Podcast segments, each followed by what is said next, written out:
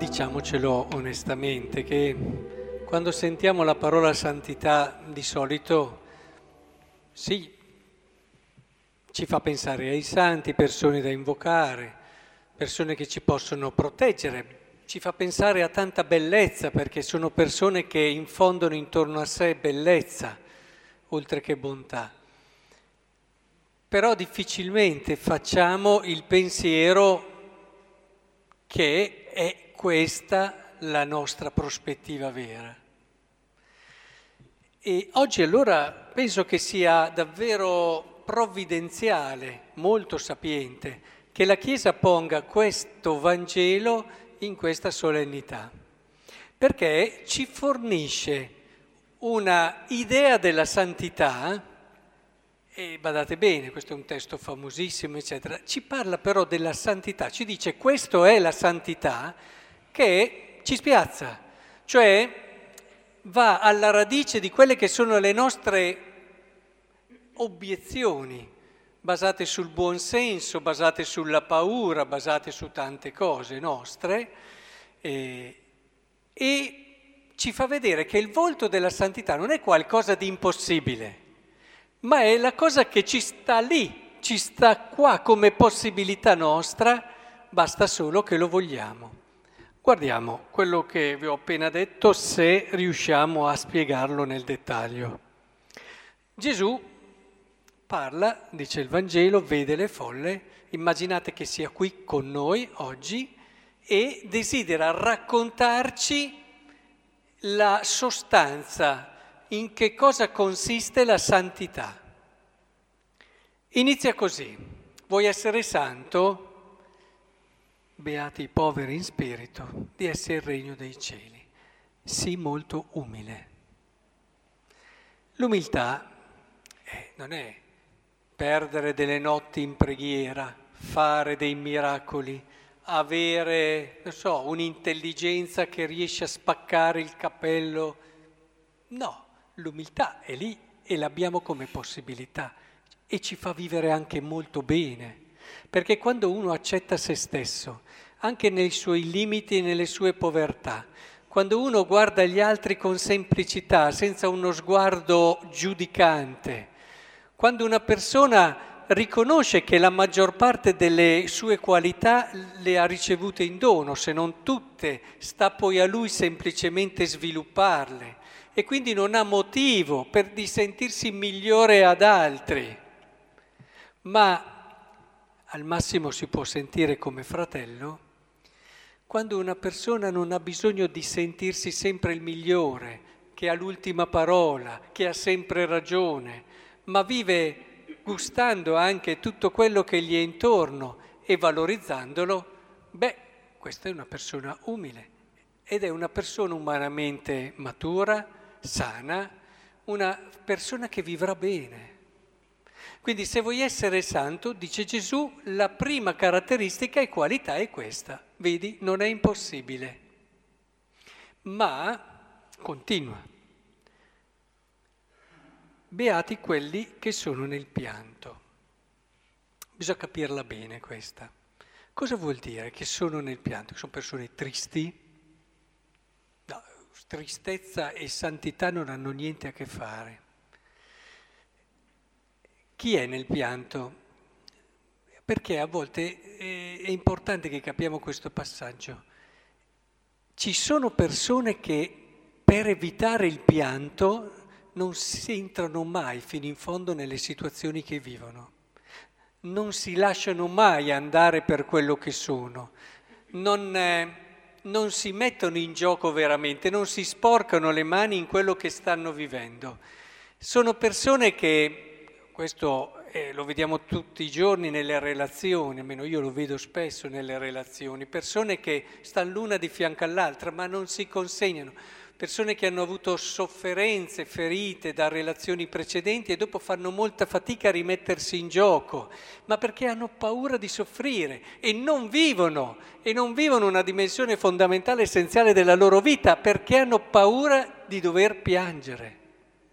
Ma se tu piangi vuol dire che nella vita ti sei messo realmente in gioco, ci hai messo del tuo, rischiando. E il bello della vita non è non piangere. Il problema della vita non è, vediamolo dall'altra parte, piangere, ma è accorgerti che hai vissuto solo ai margini della vita per una serie di paure. E anche questo fa parte dell'umanità bella e piena che la santità esprime. Te ne accorgi quando uno non si mette mai pian piano, eh? Manca quella sostanza. A volte ci possono stare anche delle cose che possono sembrare anche meno equilibrate, anche... però capisci che questa persona c'è, è questo che è bello. Ma andiamo avanti. Beati i miti, i miti. E mettiamo via subito quell'idea di miti che non è corretta, cioè persone fragili di carattere, che, oh sì sì, faccia pure, vada lei, che stanno sempre lì da parte, più per paura, anzi essenzialmente per timore, poi dopo lo rivestono anche di senso di rispetto, ma persone che hanno poco spessore in questo senso, anche come umanità, e che devono lavorare su questo, perché li penalizza parecchio. Quindi mettiamo da parte questa idea di mito. Che cosa, chi è il mite? Il mite è una persona, provate a pensarci, evangelicamente parlando, è una persona che sa vedere le cose belle degli altri, ha un pregiudizio positivo degli altri ed è per questo che non, si, non è invadente, non è aggressivo, perché dà sempre per buono che l'altro o possa avere ragione o possa aver fatto una cosa con delle motivazioni che lui non conosce o che... E allora aspetta, sta un passo indietro, arriva con gradualità.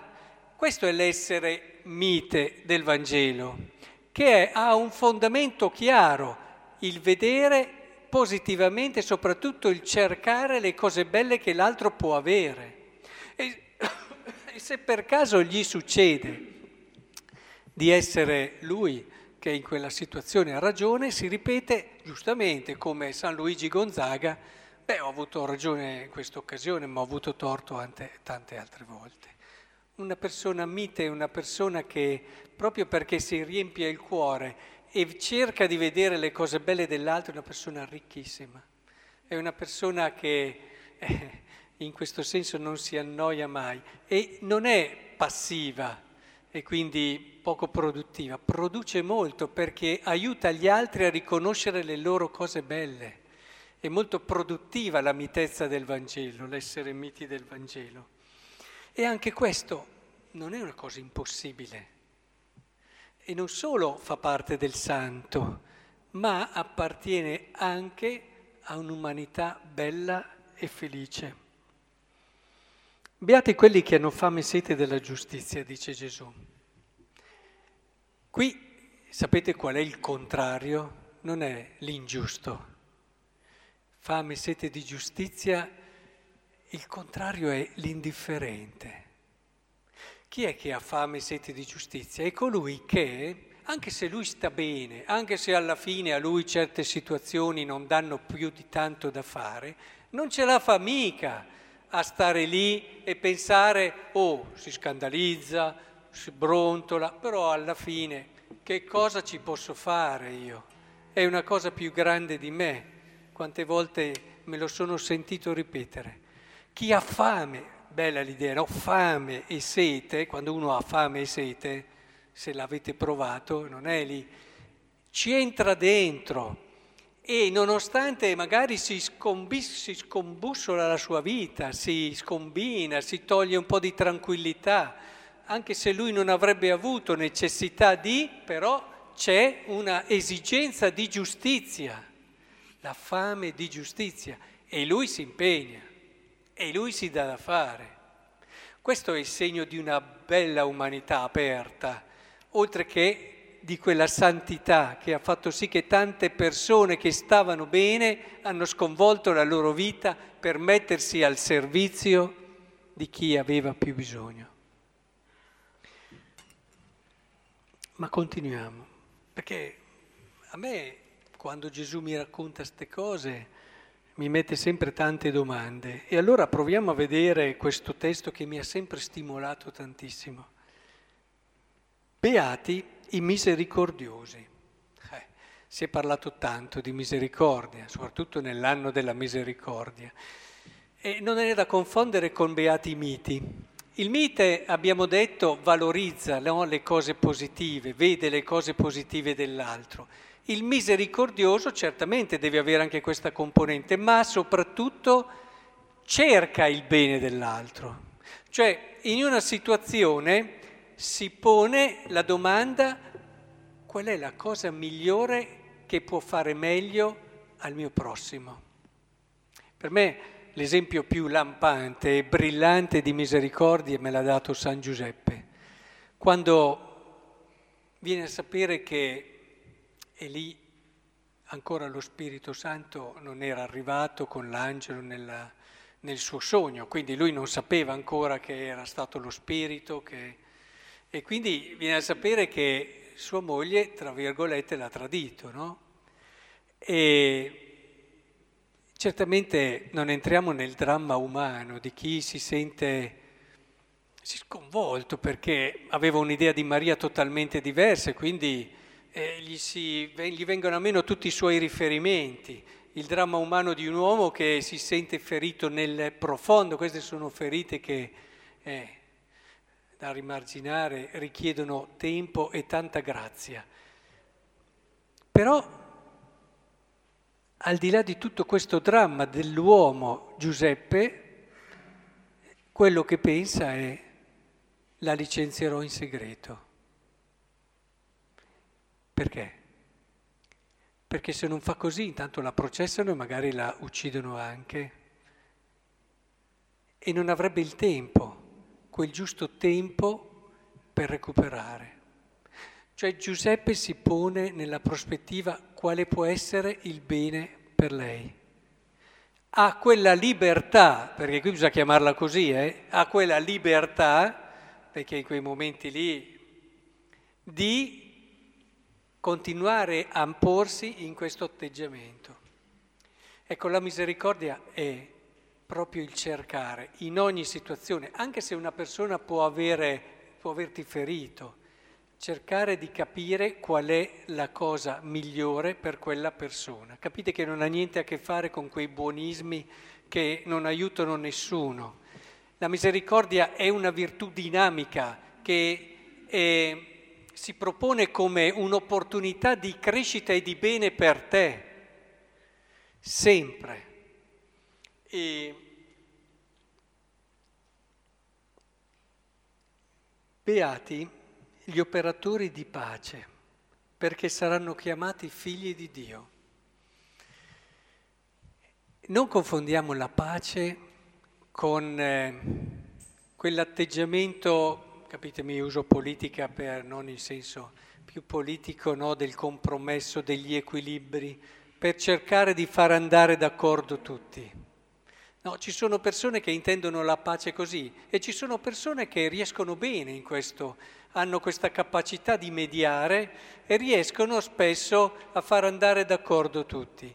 E questa ritengo che sia anche una bella virtù, intendiamoci, ma qui la pace è qualcos'altro. La pace non è equilibrio, eh, no, gli equilibri del, che poi è sempre un equilibrio instabile questo, ma la pace è andare al profondo dell'uomo e portare l'uomo a capire che è fratello dell'altro. La pace vuol dire aiutare l'uomo a uscire da quello che può essere una sua visione egocentrica e cominciare a capire che lui non è quello che è senza l'altro e che l'altro lo riguarda e che la sua vita dipende anche dall'altro, ma in un senso bello, non solo di lupi che ti vogliono aggredire, per certi l'altro è solo quello. Eh? Abbiamo anche la filosofia che supporta queste visioni, ma che io non condivido per nulla. Ma l'altro diventa il fratello, diventa anche per tanti versi una parte bella di te che devi riscoprire quando l'altro è anche molto vicino, è il tuo amico.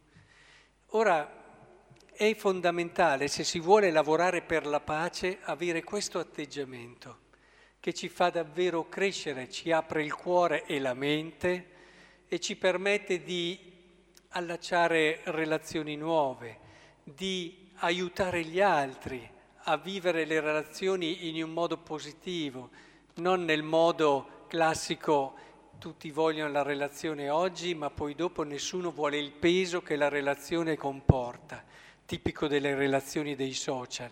Va bene, tutti vogliamo degli amici, basta che poi posso spegnere, staccare quando voglio io. E, ed è importante invece che si aiutino le persone a riscoprire questa dimensione così ricca, così bella. E conclude.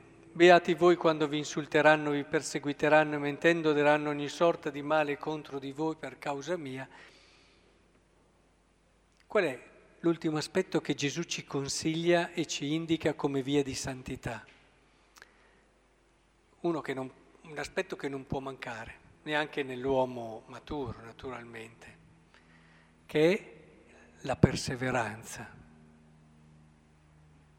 Perché se tu cominci a fare questo cammino, arriverai pian piano a non essere capito, a non essere compreso, in alcuni casi anche a essere deriso o comunque anche perseguitato. Ci sono tanti modi, no, per perseguitare, ci sono zone ancora del mondo, ahimè, dove la persecuzione è anche violenta, ma al giorno d'oggi c'è una persecuzione anche più psicologica, eh, dove ti senti davvero diverso dagli altri, dove ti poni la domanda ma sono fuori dal mondo e, e c'è una persecuzione che si insinua anche nelle nostre fragilità, dove magari noi cerchiamo di fare tante cose ma gradiamo anche il consenso degli altri, essere apprezzati per quello che facciamo, invece magari non solo non siamo apprezzati ma addirittura anche osteggiati.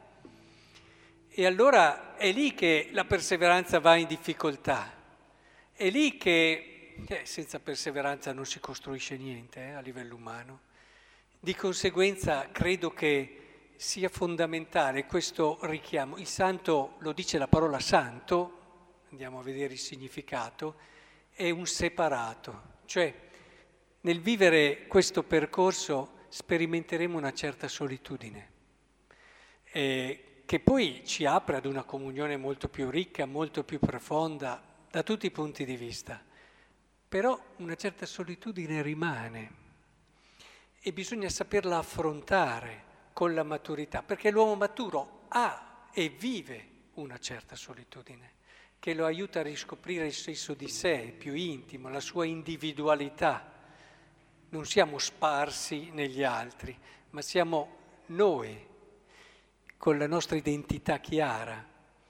Ed è una solitudine positiva questa, una solitudine che ci permette di vivere relazioni profonde. Quindi capite che, adesso siamo arrivati alla fine di questo piccolo vademecum della santità che la liturgia e Gesù per primo ci ha donato, non è una cosa così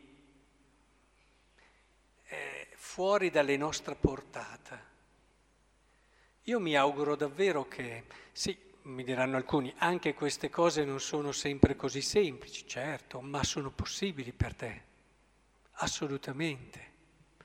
Sono possibili con l'aiuto della grazia, certo, ma se tu davvero le vedi come una cosa bella e buona per te, sono certo che le potrai realizzare. E allora coraggio, che non ci capiti di arrivare alla fine della vita e renderci conto che abbiamo perso questa meravigliosa possibilità.